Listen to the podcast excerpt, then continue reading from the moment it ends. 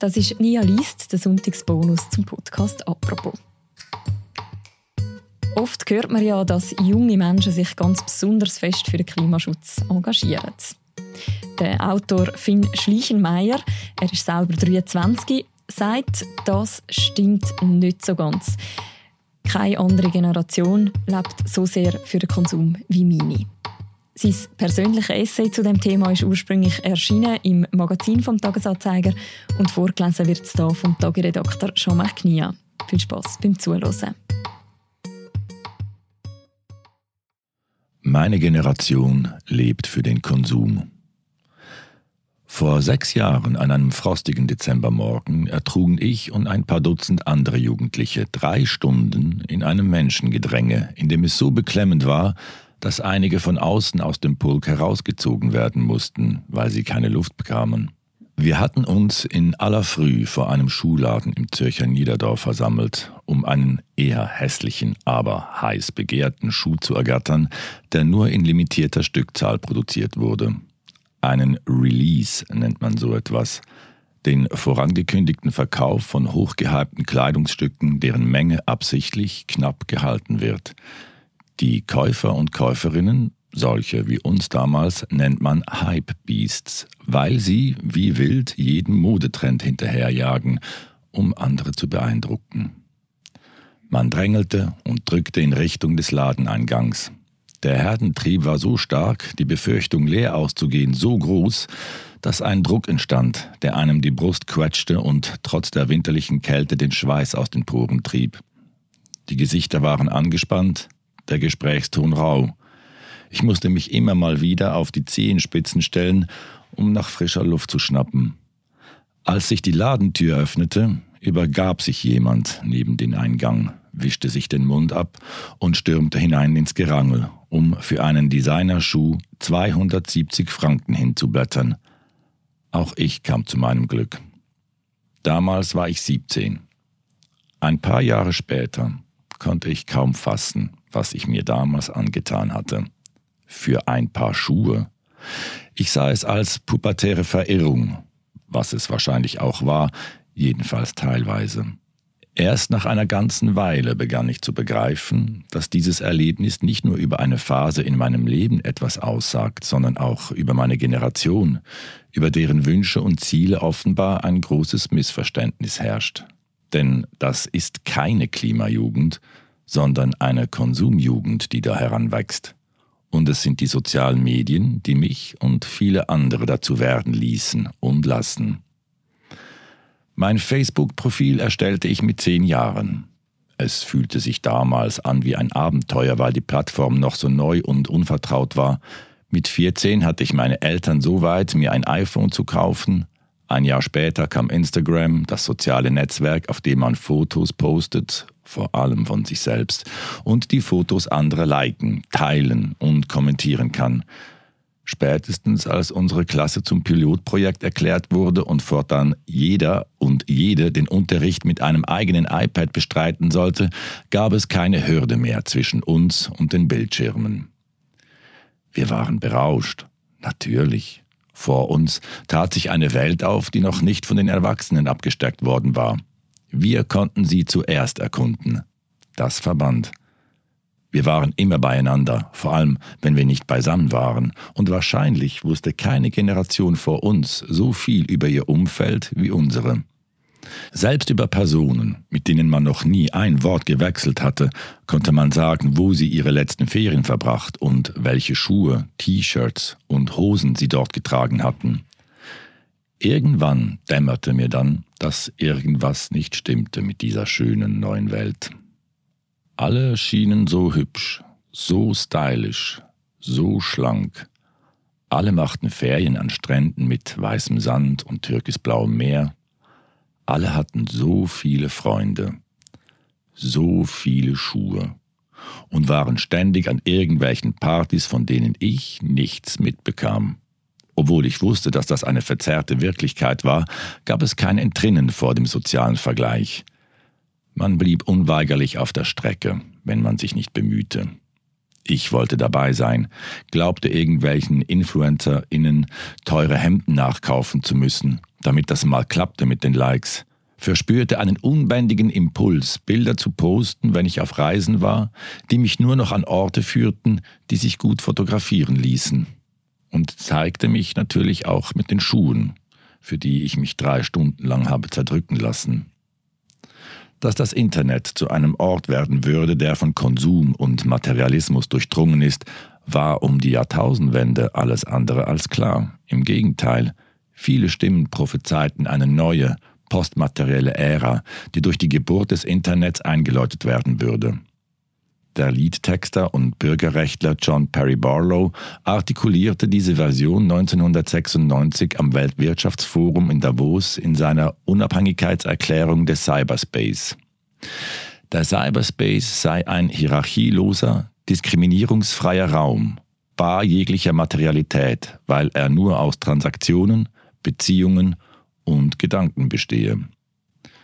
Heute wissen wir, dass es anders gekommen ist das in den sozialen Medien Reputationen zerstört und Parallelwelten kreiert werden, dass der soziale Wert von Menschen anhand der Zahl von Followern und Likes vermessen wird. Vor allem sind die sozialen Medien zu einem Marktplatz geworden, auf dem es darum geht, sich Anerkennung zu erkaufen, indem man die Lebensweisen imitiert, die meist geliked sind und viel Geld für die Accessoires ausgibt, die zu dieser Imitation nötig sind. Im Internet sind die sozialen Medien wohl das meistgenutzte digitale Angebot. Für viele sind sie ein Synonym. Fast die Hälfte der Weltbevölkerung nutzt Social Media regelmäßig und verbringt im globalen Durchschnitt knapp zweieinhalb Stunden täglich auf den sozialen Medien. In der Schweiz entfallen die weitaus größten Stücke davon auf Facebook, Instagram und YouTube. Und deren Konjunktur hält an. Schätzungen zufolge gab es im Corona-Jahr 2020 einen Zulauf an Nutzern von 13 Prozent. Als mir meine Eltern mal wieder unter die Nase rieben, wie viel Geld ich einst für ein Flanellhemd ausgegeben hatte, kam ich ins Grübeln. Wieso war das für sie eine so offensichtliche Absurdität? Auch ich kaufe heute Secondhand. Aber ich bezweifle, dass das für meine Altersklasse generell gilt. Ja, die Verwunderung meiner Eltern ist ein Generationending, aber es waren Facebook und Instagram, die meine Generation geprägt und geformt haben. Oder wieso studieren eigentlich alle um mich herum ein MINT-Fach oder Betriebswirtschaft? Wegen der Schönheit ökonomischer Theorien?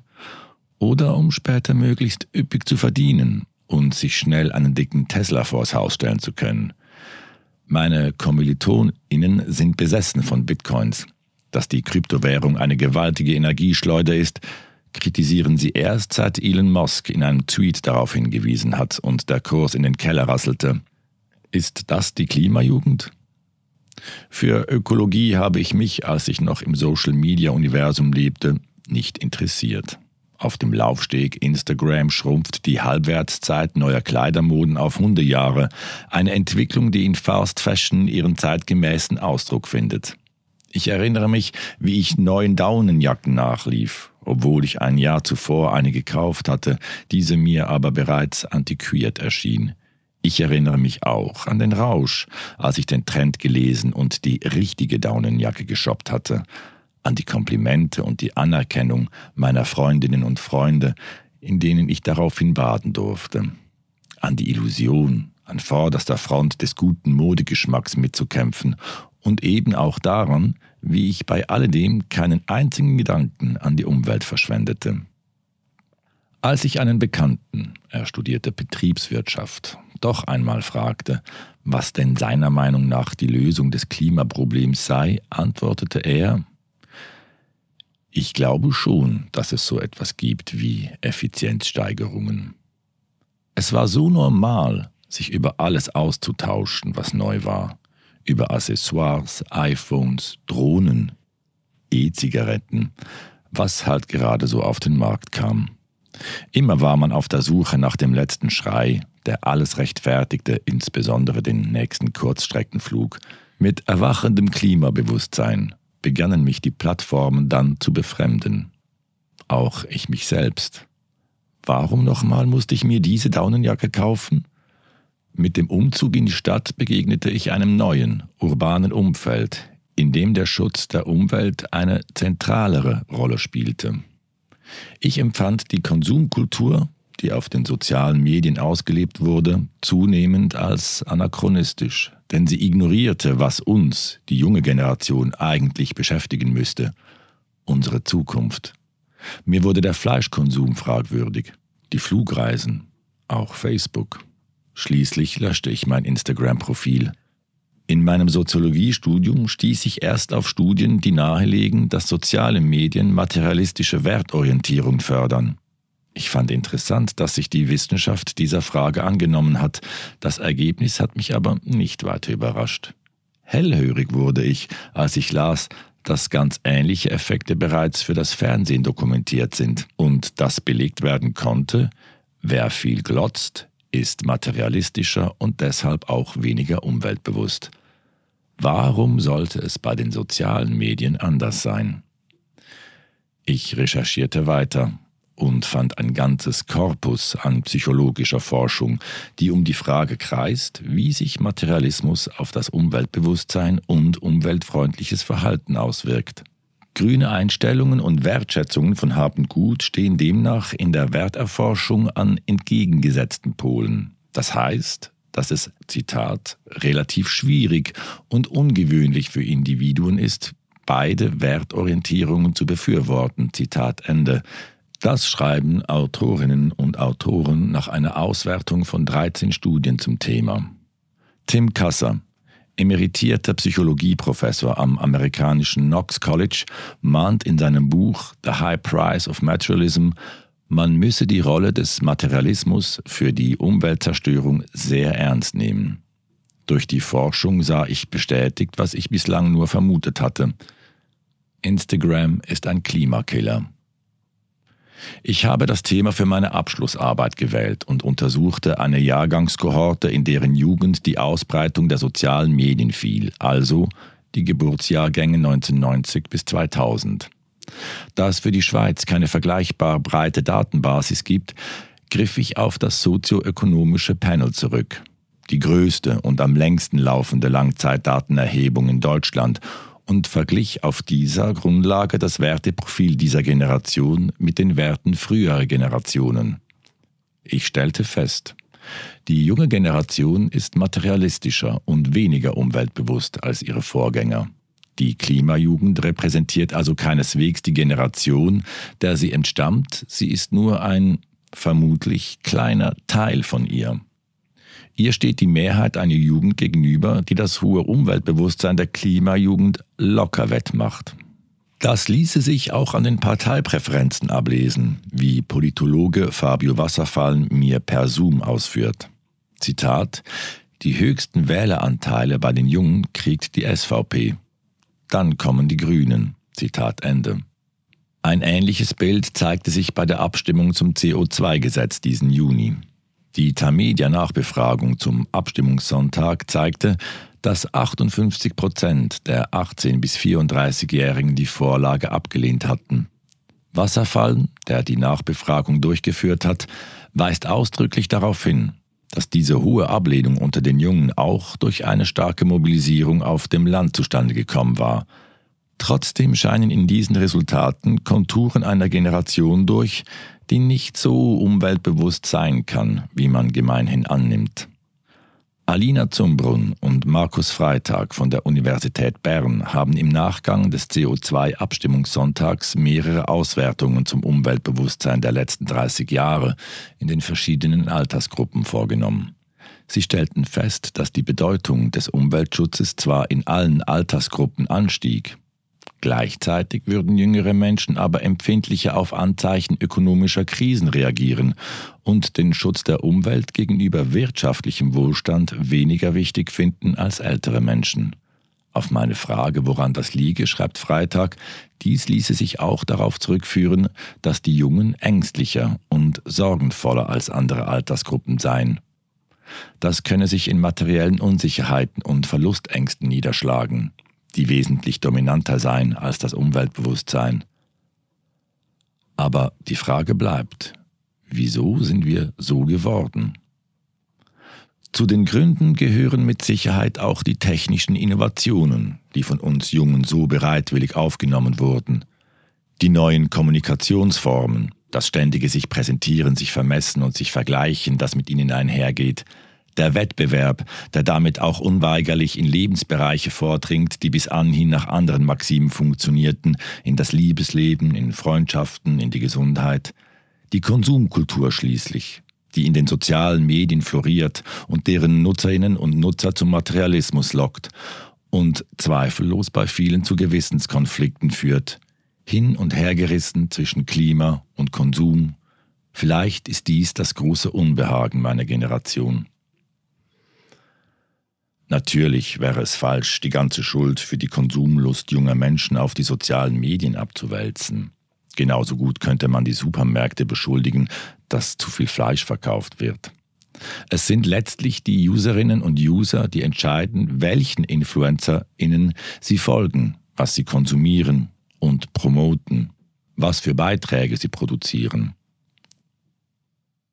Darin liegt auch ein Stück Hoffnung. Die Konsumkultur der sozialen Medien wurde nicht nur vom Silicon Valley und der Werbebranche orchestriert, sondern auch durch den Appetit der Nutzergemeinschaft befördert.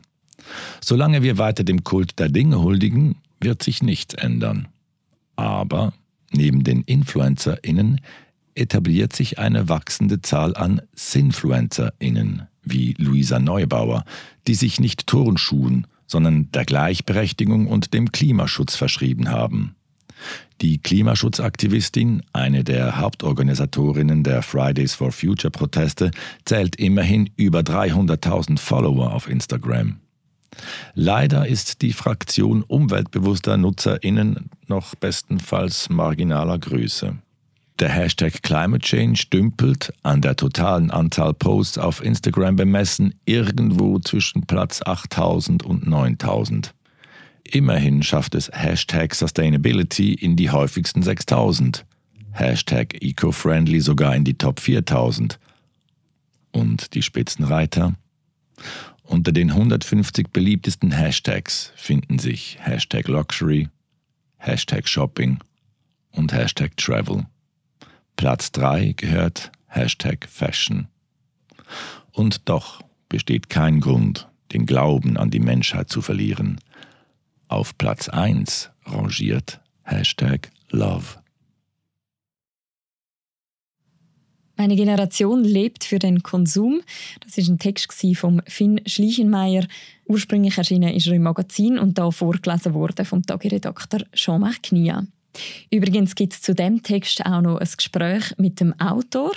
Das ist erschienen am letzten Freitag und ihr findet das auch im Feed vom Podcast «Apropos». Wenn ihr den Podcast noch nicht abonniert habt, dann macht doch das am besten gerade. Und für heute ist es das gewesen, der Sonntagsbonus. Die nächste normale Folge von «Apropos» gibt es morgen wieder. Bis dann, macht's gut. Ciao miteinander.